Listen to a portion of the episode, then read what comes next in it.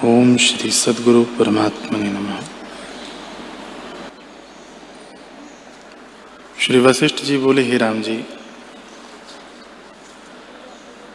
अपने स्वरूप की आप ही भावना करो कि मैं चिन्मात्र रूप हूँ।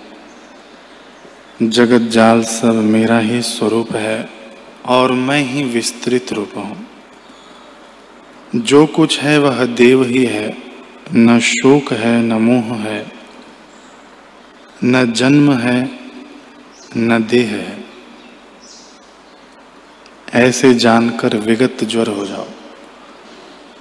तुम्हारी स्थिर बुद्धि है और तुम शांत रूप श्रेष्ठ मणिमत निर्मल हो। हे राघव, तुम निर्द्वंद्व होकर नित्य स्वरूप में स्थित हो जाओ और सत्य संकल्प धैर्य सहित हो। यथा प्राप्ति में बरतो।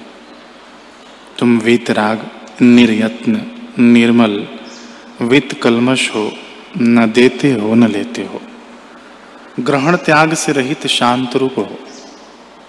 विश्व से अतीत जो पद है उसमें प्राप्त होकर, जो पाने योग्य पद है उसको पाकर, परिपूर्ण समुद्रवत अक्षोभ रूप संताप से रहित विचरो।